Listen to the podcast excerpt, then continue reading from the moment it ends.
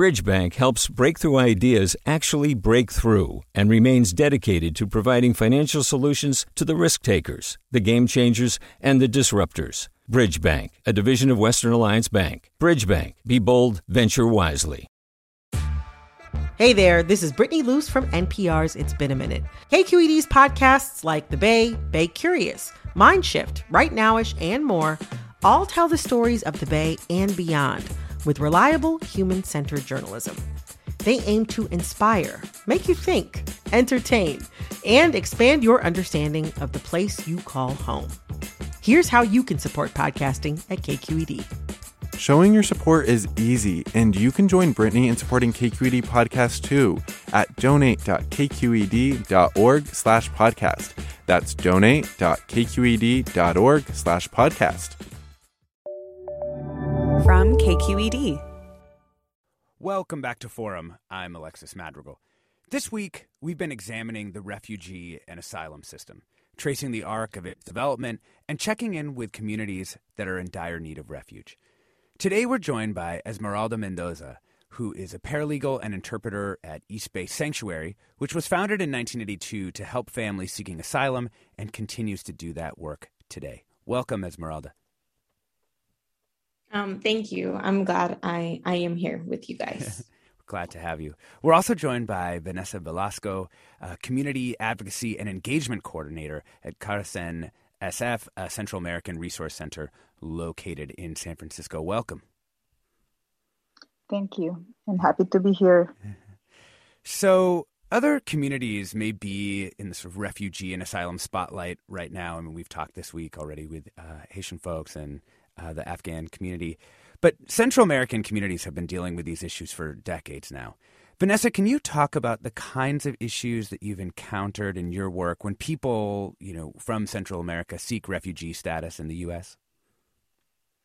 Yeah, one of the first things that they have is like, uh, you know, try to get the resources that they need to proceed with the cases. That's why we are working with partners and other organizations to try to have those things ready. So when people arrive at the border with asylum claims, they are able to, you know, proceed with them and connect with all those resources that they need that are vital to gain their cases. What kind of stuff, what kind of evidence do they need to bring to the border? Well, first, uh, first thing is the uh, uh, um, the, the, fear uh, interview that they have to to submit with the border agent when they have them. And after that, they have to have documentation that prove whatever claim they are, you know, that they are they are claiming. Like uh, if they have police reports or other type of things, hmm. they have to obtain them. And sometimes I would say it's hard because sometimes these people are, you know, fleeing from at night and they don't and it's a long journey. So they've been out and tired, you know, mentally and physically. So sometimes it's hard to obtain all this. And that's where we come and try to find the mm-hmm. ways that they can try, uh, get some the papers uh, from the consulate or their embassies and start to build their case. That's what's well, really important. Yeah. Well, and it's tough if you're let's say you're fleeing from the police themselves. Uh, difficult to have a police report that backs up your story. Um, you know, I know that both of you come to this work and have your own stories that inform um, how you how you do it. Esmeralda Mendoza, can you tell me about your sort of own path to the United States? Yes, I'll be glad to.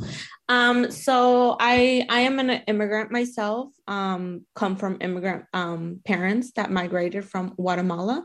My parents and I migrated from Guatemala in 1997. Mm-hmm. Um, my father was also fleeing the violence that um, was occurring or that originally happened in 1982, the civil war in Guatemala, and it kept just pursuing them because they're indigenous Maya Mam people, as I am too. Um, mm-hmm. And they mm. speak, we speak a dialect called Mam.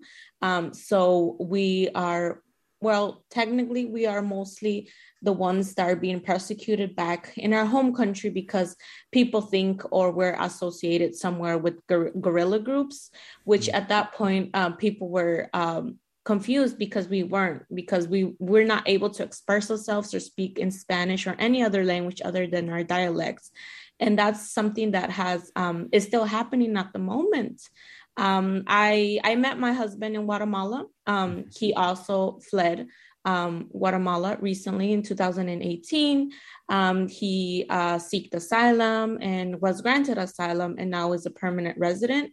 Um, but I would say he has suffered a lot. And until to this day, a lot of people don't know the struggles that um, an indigenous person, or not even indigenous, um, they are suffering from or fleeing from their own country where they were born and raised because of a lot of things corruption mostly mainly mostly it's corruption because you can't um, get help from any authorities or you can't even seek um, or ask for help because if you seek or ask or speak up you're you'll be targeted because of what you're saying and if you don't agree from what they're doing. Mm-hmm. so i think it's it's been a really hard path. I've witnessed myself some.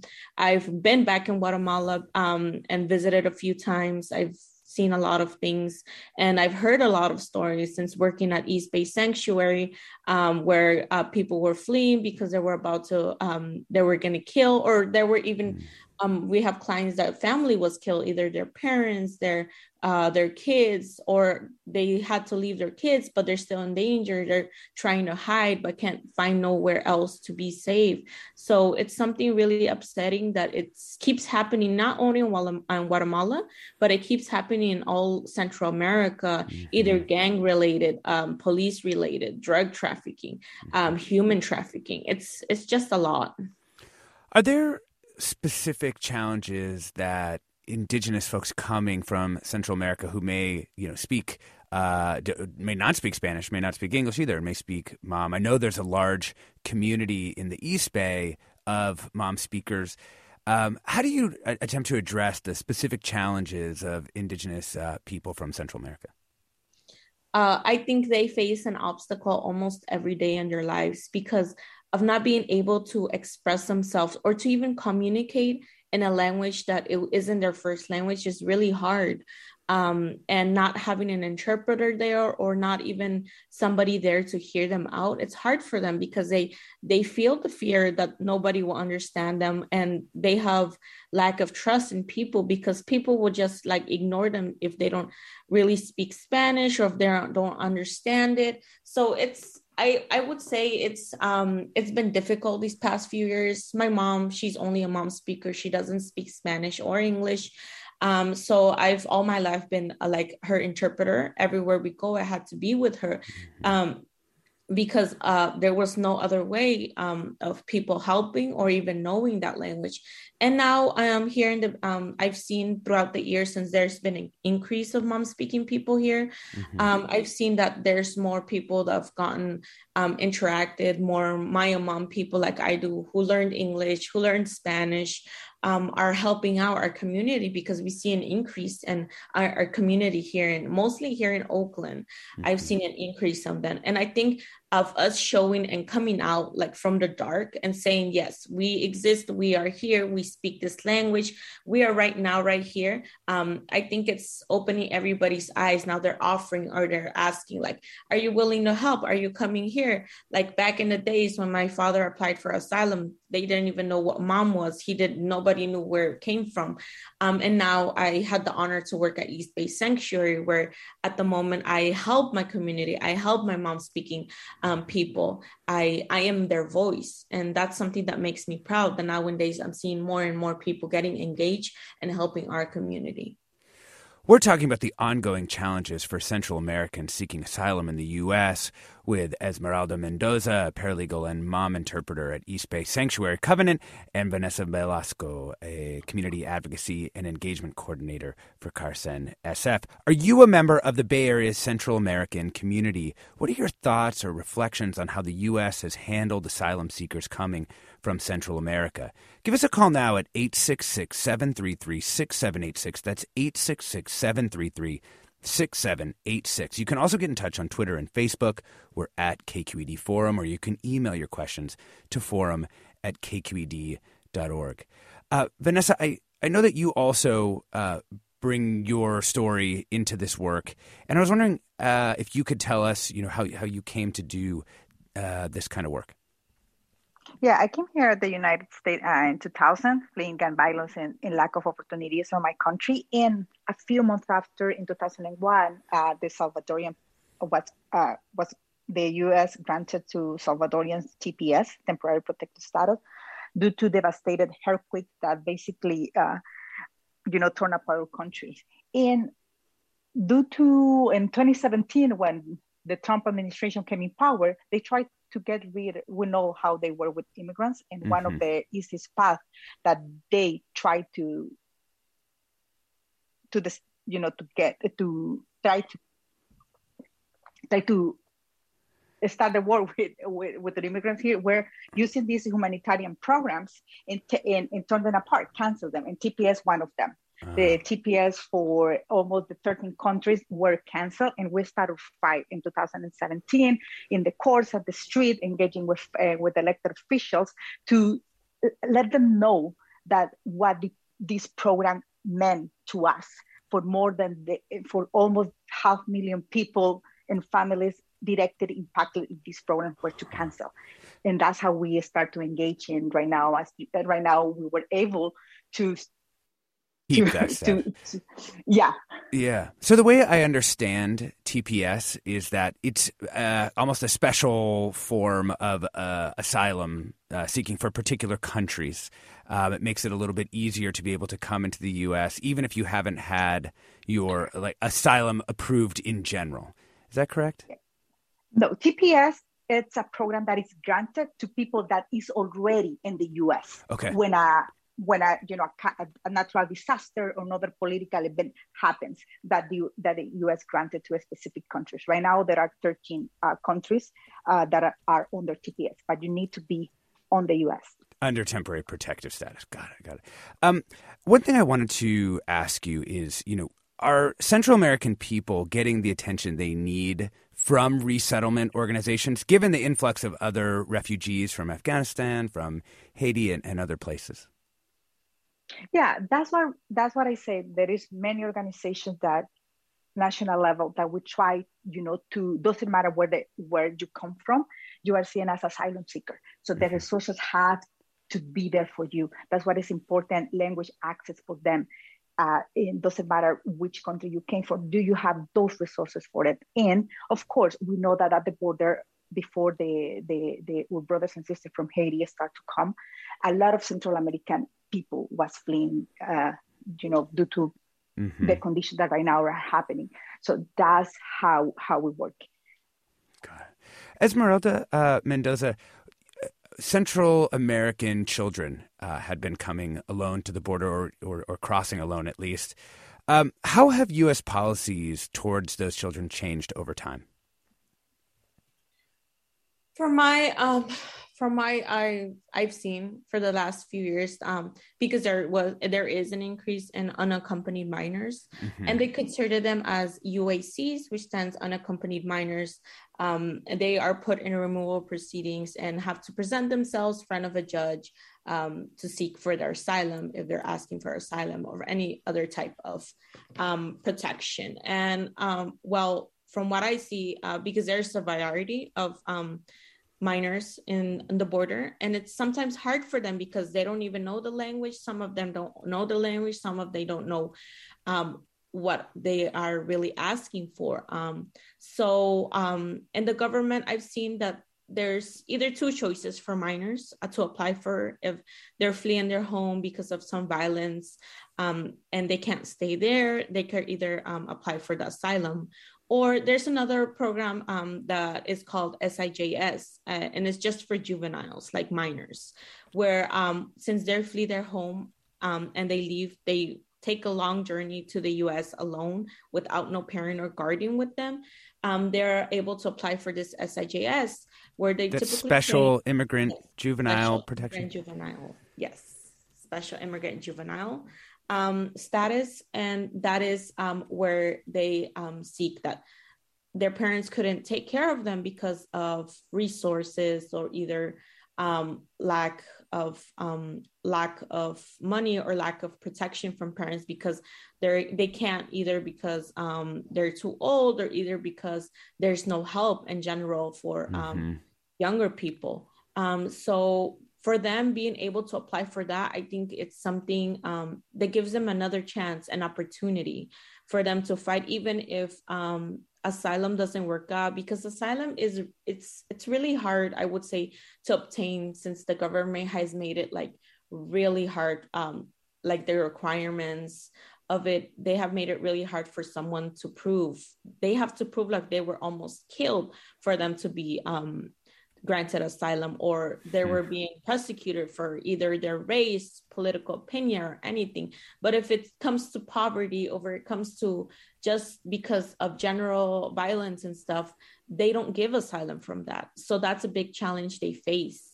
Um, they face throughout the um, throughout the years. So having the SIJS, Special Juvenile Immigrant Status, I think helps them in pushing them um, and them having an opportunity to be legal and to stay here legally. Yeah. I mean, I guess I want to ask a really basic question. I mean, do you think U.S. policies toward Central American refugee and asylum seekers have been fair? For me personally, I think they they they are not fair because there are occasions where um, when someone comes to the border and they have lack of understanding of how the policies work or don't even know what asylum is or what they're willing to ask they're not um i would say the government is not willing to hear them. Like they won't give them a chance to speak out to speak to themselves or even to say anything. Um they are just they or even to speak their language because most of those minor or kids or adults that are coming to the border sometimes they speak spanish sometimes they don't. And sometimes they don't give them a chance to go in front of a judge and try and ask to fight for their case or to proceed with their case. Sometimes they are just granted expedited removal without having a say in it. And I think that's unfair. Mm-hmm. Uh, Vanessa, once people get to the country and, and start to settle here in the Bay Area, how does your organization try to build community and, and kind of give people a sense of belonging here in the United States? Yeah, we have like a Carecen at the same with other organizations uh, here in the Bay Area. We have legal representation for them. And also some of organizations have programs that they, they can start, you know, to feel part of the community. At the same time that we connect with resources, there are these programs when they can meet with other person that just recently arrived or, or they have, they are already established and they start their life to be to be able to send their kid to school to try to you know to find jobs and start that sense of belong again and rebuild their lives. Yeah. Do people end up staying around here for the community, or does like the just the price of housing and how much it costs to live end up sending people other places? Usually, well, people tr- will try to stay where their community uh, is, but we know in the in the Bay Area, the housing is what is driving people out. Some mm-hmm. of the people have to eh, work at the city, but they live somewhere else. Yeah. Yeah. Is that the same thing that you're seeing, Esmeralda? Yes. So from what I'm seeing, mostly here in the Bay Area, um, there's a lot of people that are just decide to stay. Um, and the thing they do is just work. They go out once they get a work permit, once to get some t- type of permission to work, they decide to stay because I'm here. And I would say in the East Bay, there's a lot of resources, organizations that are willing to help um, these people, these immigrants, um, mm-hmm. and supporting them. There's a lot of support groups, a lot of organizations that are willing to help them out, look for work, apply for a work permit, or just anything and try to follow the law. So I think they feel more. Um, they feel more connected being here. So I've seen the majority of them stay. Mm-hmm. But like you said, because of increase of prices and stuff, sometimes they decide to move out. But sometimes it's just like seasonal and then they are willing to come back. Cool. We've been talking about the ongoing challenges for Central Americans seeking asylum in the U.S. with Esmeralda Mendoza, a paralegal and Mam interpreter at East Bay Sanctuary Covenant, and Vanessa Velasco, uh, Community Advocacy and Engagement Coordinator for Carecen SF. Thank you to you both. You've been listening to Forum. I'm Alexis Madrigal. Stay tuned for another hour ahead with Mina Kim.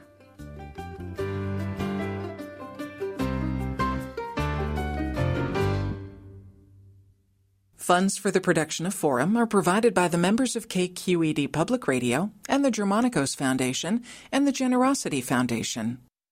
Support for Forum comes from San Francisco Opera. Set 10 years after a school shooting, the critically acclaimed opera Innocence takes us into a complex emotional journey where our understanding of innocence and guilt is constantly upended. Kaija Saariaho's ethereal score collapses the past into the present as a community of survivors grapple with how to move forward. Don't miss the highly anticipated American premiere of Innocence, June 1st through 21st. Learn more at sfopera.com. We've all got those parts of our house where the internet just won't go. Well, if you had wall to wall Wi Fi from Xfinity, you could worry less about dead spots.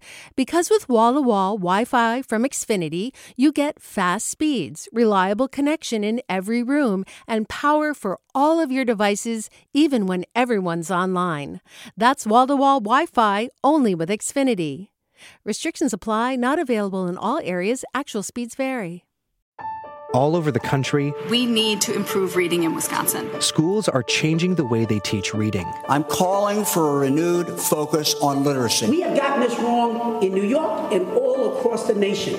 And it's happening because of a podcast. I think your podcast has changed my life. And I'm going to share this podcast with everyone I meet. Sold a Story investigates how teaching kids to read went wrong. New episodes of Sold a Story are available now.